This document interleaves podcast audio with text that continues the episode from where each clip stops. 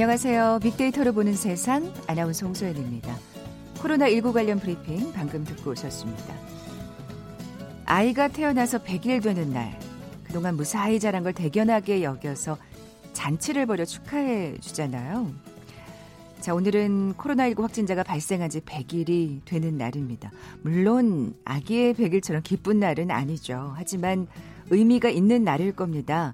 그동안 희생을 아끼지 않은 의료진을 비롯한 우리 주변의 영웅들, 그리고 인내심을 가지고 집콕 생활을 잘 참아낸 우리 모두에게 서로서로 칭찬과 격려를 전하는 희망의 100일이 돼야 하지 않을까 싶네요. 이 BC, AD, 기원 전, 기원 후라는 의미를 갖고 있잖아요. 아, 이제는 이 BC, AC, AD라는 말이 더욱 친근해질 것 같습니다. before 코로나, after 코로나, 코로나 전후라는 의미일 텐데요. after 코로나 시대, 앞으로 아, 100일 후에는 또 어떤 세상이 우리 앞에 펼쳐지게 될까요? 잠시 후 통통 튀는 통계 빅데이터와 통하다 시간에 관련 소식 자세히 살펴볼 거고요. 자, 남북 공감 빅데이터로 말하다 시간은 최근 화제가 된 북한 관련 이슈 먼저 빅데이터로 분석해 봅니다. KBS 제일 라디오 빅데이터를 보는 세상 먼저 빅퀴즈 풀고 갈까요? 아, 코로나19 시대 마스크는 이제 선택이 아닌 필수죠. 미세먼지나 바이러스를 피하기 위한 마스크, 이 제품 포장지에 의약 외품이라고 기재돼 있고요. KF와 숫자가 쓰여져 있습니다. 미세입자 차단율을 의미하죠. KF가 아, 새겨진 마스크, 식약처가 미세먼지 차단 등의 효과를 보장한다는 뜻이고요. 숫자는 먼지를 어느 정도나 걸러내는지에 대한 수치를 나타내죠. KF94 그리고 KF80이 가장 많이 알려져 있는데요. 그렇다면 이 KF 무엇의 약자일까요? 보기 드립니다. 1번 코로나 필터, 2번 코로나 파이어, 3번 Korea filter, 4번 Korean fighter. 오늘 당첨되신 두 분께 커피와 도넛 모바일 쿠폰 드립니다. 휴대전화 문자 메시지 지역번호 없이 샵 9730, 샵 9730. 짧은 글은 50원, 긴 글은 100원의 정보 이용료가 부과됩니다. KBS 라디오 어플 콩은 무료로 이용하실 수 있고요. 유튜브로 보이는 라디오로도 함께 하실 수 있습니다. 방송 들으시면서 정답과 함께 다양한 의견들 문자 보내주십시오.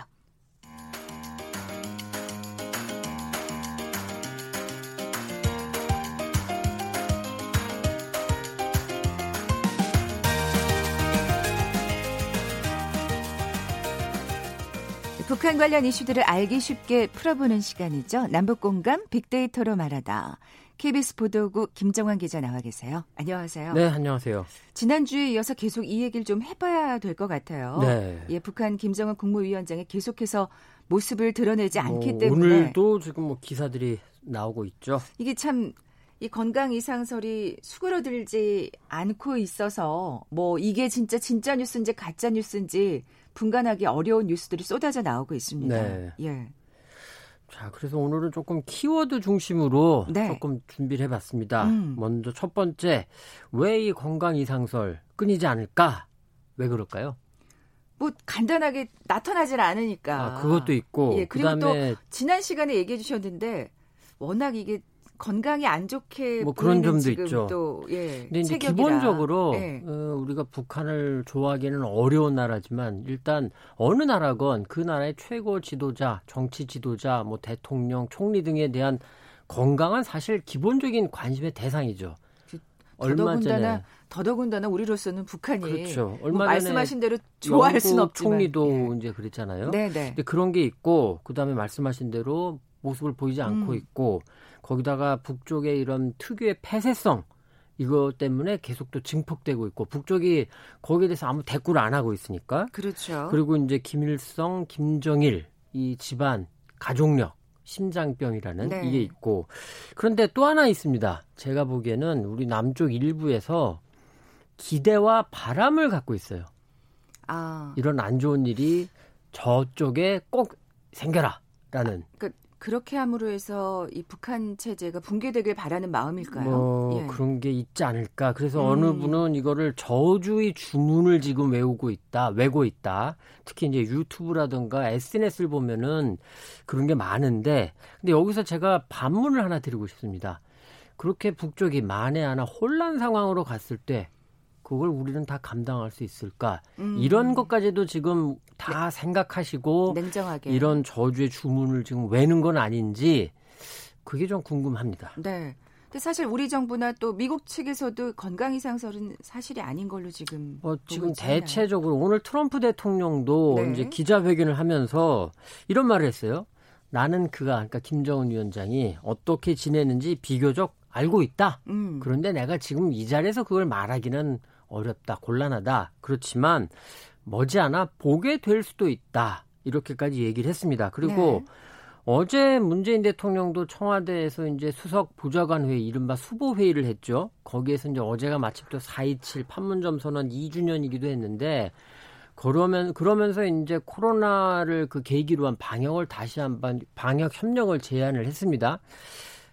생각할 게 이거죠. 만약에 북쪽의 최고 지도자의 뭔가 신변 이상이 우리 정부가 확인을 한 거라면 대통령이 저렇게 얘기를 할 수 있었을까? 아. 이런 측면도 있습니다. 그리고 지난주에는 미국 군부의 미국 미군의 합참 차장이 또 이런 얘기를 했습니다. 김정은 위원장이 군을 완전히 장악하고 있는 것으로 파악하고 있다. 음. 자, 이런 말들을 들어보면 지금 김정은 위원장이 뭐 죽었다 아니면 중퇴다 네. 뇌사다 뭐 여러 가지 이야기가 나오고 있는데 네. 만약에 그 이야기들이 맞다고 한다면 지금 한국의 대통령은 물론이고요 미국 대통령과 미국 아주 군의 최고위급 인사까지도 한 마음으로 지금 그거를 모르고 있거나 아니면 아는데 속이고 있다 이런 얘기거든요. 그렇게 해석될 수밖에 없죠. 자, 어느 쪽이 더 합리적일까라고 음. 우리 청취자 여러분이 조금 판단해 주시면 좋겠고 정말 냉정하게 그렇습니다. 그러니까 같아요. 이게 살았냐 네. 죽었냐 아주 직설적으로 물어본다면 저는 어, 살고 있다, 살아 있다 이쪽에 더 많은 가중치를 두는 게 합리적이지 않겠냐 이런 생각이 듭니다. 네. 지금 다음 키워드까지 얘기하신 거죠. 네, 두 번째 키워드까지 정말 직설적으로 네, 얘기를 죽었냐 했습니다. 살았냐. 네.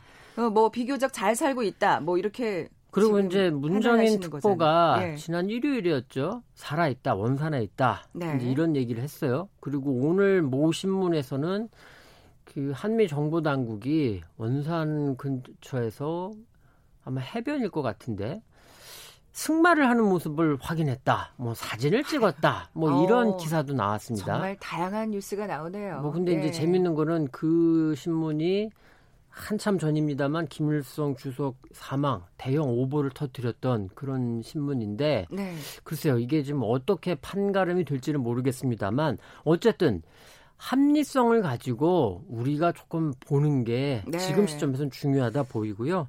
그래서 세 번째 키워드 뭐 평양에 있나 원산에 있나 아, 뭐, 그러니까요. 예, 요건데 예. 사실 데일리 NK가 지난 21일에 처음 했었을 때는 이제 묘향산의 향산 진료소에서 치료를 받았고 시술을 받았고 그곳 특각에서 휴양을 하고 있다 음. 이렇게 썼죠. 그리고 이제 이후에 우리 정부가 원산에 있다라고 원산에 있는 것으로 보인다라고 이제 언론에 비공식적으로 확인을 해줬고 그게 그 열차 때문에 그러는 거죠? 이제 우리 정부가 각 예. 말한 거는 단순 열차만이 아니고 예. 우리 정부 군에서 운영하는 영상 그 신호 장비 감시 장비도 있을 거고요. 예, 예. 뭐 인공위성 미국이 갖고 있는 뭐 그런 것도 있을 거고 그다음에 제가 개인적으로는 조금 눈여겨볼 부분이 중국인데 중국을 통해서도 지금 정보 입수가 될 수 있다 이런 가능성도 있습니다. 네네. 이런 거로 볼 때 그리고 저 역시도 사실은 14일 적어도 14일 이후부터는 지금 원산에 있는 거로 안다 이런 얘기를 들었는데 아마 지금 원산 쪽에 그래도 조금 더 합리적이지 않냐 무게 중심을 음. 두는 게 맞지 않을까 이런 네. 판단을 해봅니다. 굳이 그렇게 원산에 머무르고 있는 거는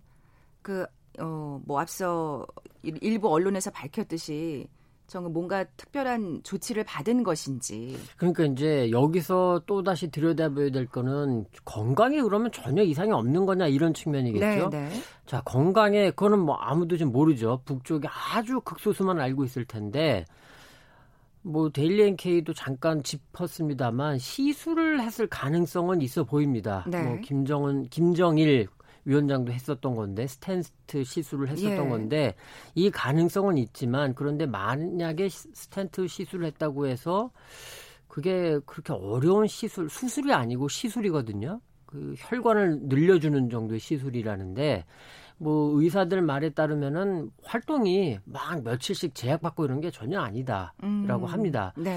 근데 이제 그 가능성을 열어두면서 근데 저는 개인적으로는 어, 코로나19 상황이 지금 그러니까요. 만만치 않은 게 아닐까 그런 이런 생각을 있더라고요. 해봅니다. 왜냐하면 음.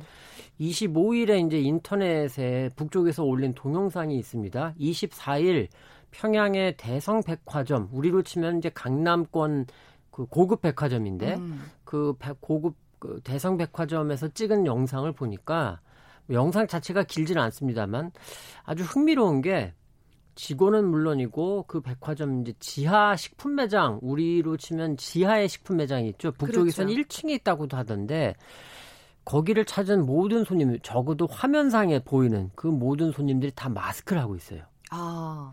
그리고 다른 영상을 보면 평양에 있는 그 의과대학 인데 학생들이 이제 학교를 그 북쪽은 며칠 전부터 이제 개교를 했거든요. 네. 등교를 하는데 그 다 일일이 발열 체크, 그러니까 이제 온도 체온을 재고 손에다가 우리는 이제 그 손 세정제를 그냥 탁자 같은 데 놓고 쓰게 하잖아요. 근데 네. 거기는 화면을 보니까 그게 아니고 교문에서 딱 지키고 있다가 아. 들어가는 사람들 학생을 포함해서 모든 사람들 손바닥에 그 분무기를 쏴주고 있거든요. 네, 네. 이게 물론 철저한 예방을 위한 것도 있겠지만 한편으로는 이미 뭔가 그 의심자 그, 예. 혹은 더 나아가면 확진자가 있기 때문이 아닐까 사실 그렇지 않으면 거죠. 그렇게 저 예민하게 반응하지는 않을 수 있으니까요. 네. 그만큼 조금은 위험한 상황일 수도 있다는 또 짐작을 그런 게 하나 있고 예. 또 하나 말씀드리면 자 그러면 김정은 위원장이 이제 우리 홍 아나운서도 말씀하셨지만 모습을 드러내면 되는데 네. 왜안 드러내냐 이거죠. 이런 거죠. 김 위원장이 공식적으로 모습을 보여서 사진을 찍고 또 동영상 촬영을 하려면 그만한 계기가 있어야 돼요.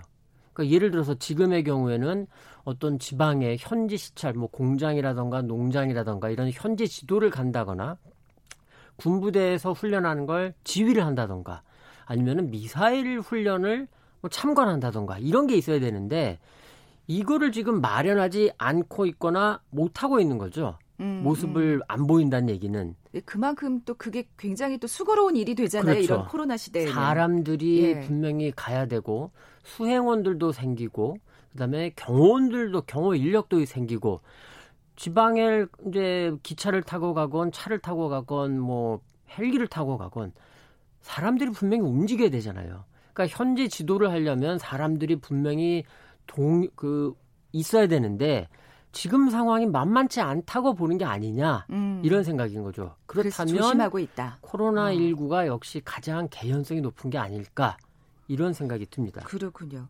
빅데이터 상의 반응도 좀 살펴볼까요? 네, 빅데이터도 지금 뭐 관심이 뭐 관심인 만큼 사안이 사안인 만큼 언급량은 꾸준합니다. 네. 데일리 NK 보도가 나온 21일에는 6,100건을 훌쩍 넘었어요. 많은 사람들이 지금 언급하고 있다. 그리고 SNS에서 서로 이제 리트윗이라고 하죠. 뭐 서로 돌려보면서 하고 있다는 얘기고. 그만큼 사실은 정말 관심이 가는 그렇죠. 일이죠. 네, 만에 하나 이게 네. 사실이라면 네. 정말 큰 일이니까.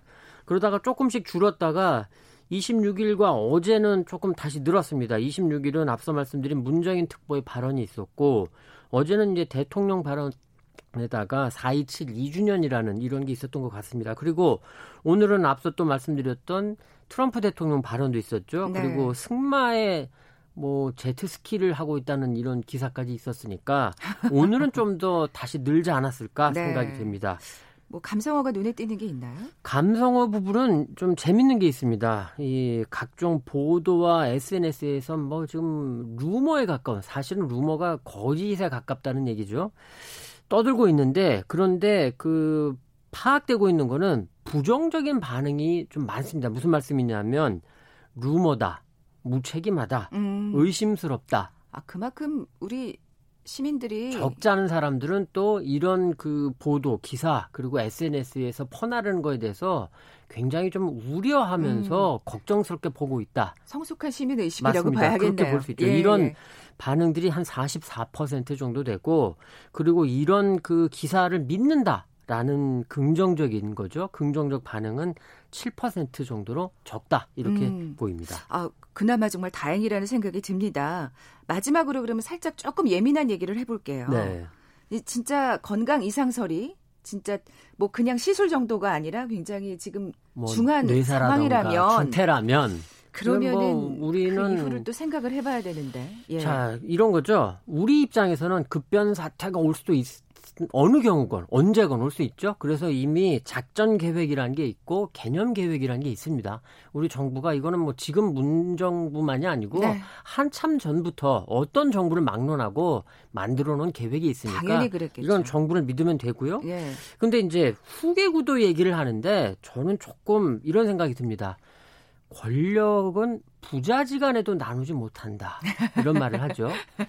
그리고 우리 역사를 보고 봐오면 그렇죠. 알수 있잖아요. 그리고 또 하나 있죠. 아직은 젊습니다. 이게 한번 쓰러지거나 이런 상황이 되면 아 내가 뭔가를 준비를 해야겠구나 이런 게 올 텐데 김정은 위원장이 그런 거를 겪은 게 아니라면 네. 그 옆에서 누가 지금 후계 구도 얘기를 할 수 있을까 하는 게 하나 있고 이렇게 본다면 김 그리고 이제 김정은 위원장이 집권하고 이복형이지만 형도 네. 뭐 그랬고 또 장성태 고모부도 그랬고 이런 거를 지금 여동생 네. 김여정 제1부부장도 봤단 말이에요. 굉장히 조심할 겁니다. 음, 그리고 음. 오히려 후계 기도 후계 구도라는 얘기가 어떤 형식으로건 이제 북쪽에 전파가 되고 북쪽에서 특히 김정은 위원장이 귀에 들어가면 이게 아마 아주 예민해서 음. 어, 그 안에서도 굉장히 미묘한 기류가 흐를 수 있다. 좀 요런 측면도 봐야 될 것 같습니다. 물론 음. 김여정 제1부부장이 가장 근접한 거 아니냐 뭐 이런저런 얘기들은 있지만 거기 그와 한편으로 김정은 위원장이 이거를 어떻게 받아들일까? 네. 한번 그 시점에서 그 입장에서 우리가 조금 생각해 볼 필요도 있다 싶습니다. 네. 참 어쨌든 지금 11일 이후 모습을 드러내지 않고 있는 건데 네. 다음 주에 우리 김 기자님 만날 때는 또 어떻게 또이 이야기는 좀 안 하면 좋겠다는 생각도 그러니까요. 드는데 일단 예. 뭐 기사가 나오니까 또 짜, 쫓아는 가야겠죠. 예, 좀 이런 어떤 우리 여러 가지 그 의심들, 의구심들이 좀 해소될 수 있게 다음 주에는 또 뭔가 명확한 결과가 나와 있기를 그러니까 한 가지 마음이고요. 잠깐 말씀드리면 예. 지금 함경도 쪽에서 미사일 시험 발사 움직임이 단거리로 보이는데 있다 예. 이런 얘기가 있어요. 아, 그래요. 근데 요게 중요한 게 예정대로 진짜 예정이란 말이 그렇지만 지금 우리가 관측하고 있는 대로 발사를 해서 김정은 위원장이 나타나면 뭐 건강 이상설도 잠재울 수 있는 거고 아니면 코로나19에 대한 염려도 좀 줄어든 거 아니냐 이렇게 볼 수 있는 거고요. 그런데 지난 다음 주 때까지도 제가 이 시간 다시 올 때까지도 없다 이러면 건강 이상설보다는 조금 코로나19 쪽에 무게를 둬야 되지 않을까 싶습니다. 네. 지금까지 남북 공간 빅데이터를 말하다 KBS 보도국 김정환 기자 함께 했습니다. 고맙습니다. 네. 고맙습니다. 헤드라인 뉴스입니다. 문재인 대통령은 오늘 국무회의에서 지금부터가 본격적인 경제위기 국면이라며 새로운 일자리 창출을 위한 한국판 뉴딜을 국가 프로젝트로 적극 추진해야 한다고 강조했습니다. 홍남기 경제부총리는 오늘 국회 예결위에 출석해 긴급재난지원금이 전 국민 대상으로 지급하기로 결정될 경우 지방비 부담분 1조 원을 포함해 총 4조 6천억 원 정도 더 소요될 것으로 예상된다고 밝혔습니다. 코로나19 국내 확진자가 어제 14명 추가로 확인돼 누적 확진자 수는 총 1,752명으로 집계됐습니다. 신규 확진자 14명 중 12명이 해외 유입 사례입니다. 국내 첫 코로나19 확진자 발생 이후 100일이 된 오늘 중앙재난안전대책본부는 다가오는 연휴 기간에 생활방역 전환에 중대한 고비라며 방역에 노력해달라고 요청했습니다. 검찰이 종합편성 채널 채널A 기자와 현직 검사장의 유착 의혹과 관련해 오늘 서울 종로구에 있는 채널A 본사 등 다섯 곳에 대해 압수수색을 실시하고 있습니다. 교원 임용 결격자의 응시를 제한하기 위한 법적 근거가 마련돼 앞으로 미성년자에 대한 성범죄 전력 등 임용 결격 사유가 있는 사람은 교원 임용 시험에 응시할 수 없게 됐습니다. 더불어민주당의 비례정당인 더불어시민당이 KBS가 보도한 양정숙 당선인의 부동산 실명제 위반과 명의신탁 의혹과 관련해 양 당선인을 제명하고 검찰에 고발할 방침이라고 밝혔습니다. 뉴욕 증시와 유럽 증시가 세계 각국의 봉쇄 완화와 경제 재개에 대한 기대감으로 일제히 상승했습니다. 국제유가는 원유 저장고 부족에 대한 우려 때문에 다시 급락세로 돌아섰습니다. 지금까지 헤드라인 뉴스 정원 나였습니다.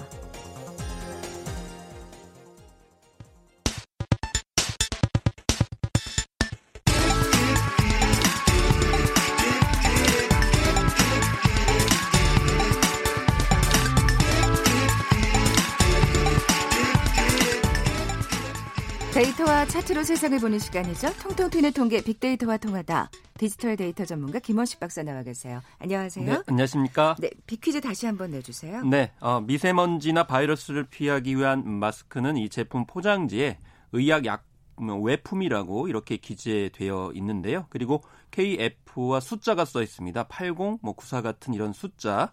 아, 이 숫자는 먼지를 얼마나 걸러내는지에 대한 수치이고요.